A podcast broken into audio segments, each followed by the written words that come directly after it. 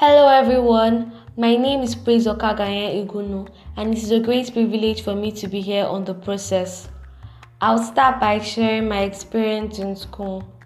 I got into a boarding school in my S S two, so I felt my grades should be better than when I stayed at home. At the middle of the term, we wrote a test for our continuous assessment, and when the results were released, I came second in my class. Before now, I was in third position, so when I came second, I was really excited and I felt I was good. So if there were forty students in my class, I felt I had done better than thirty-eight, and just one person did better than I did. When it was time for exams, I did not put so much pressure in reading for my exams as I did for the test, because before now, I felt I had done better than I used to do, and so I felt I was in a better position now. So when the result for the exams came out, I came seventeenth in my class. So I moved from second position at the middle of the term to seventeenth position at the end of the term. Now my father would tell me, do not compare yourselves with the ones you did better than, always compare yourselves with the ones that did better than you.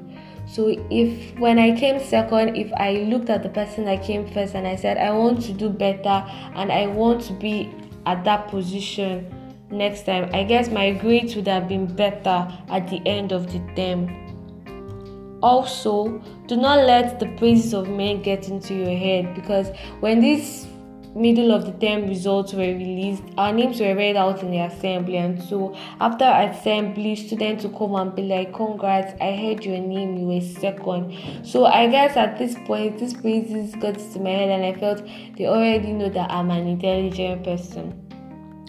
But it is not enough to get praises from men. As much as these praises encourage us to do better so as we can so as to keep that position, we should also strive to get praises from God.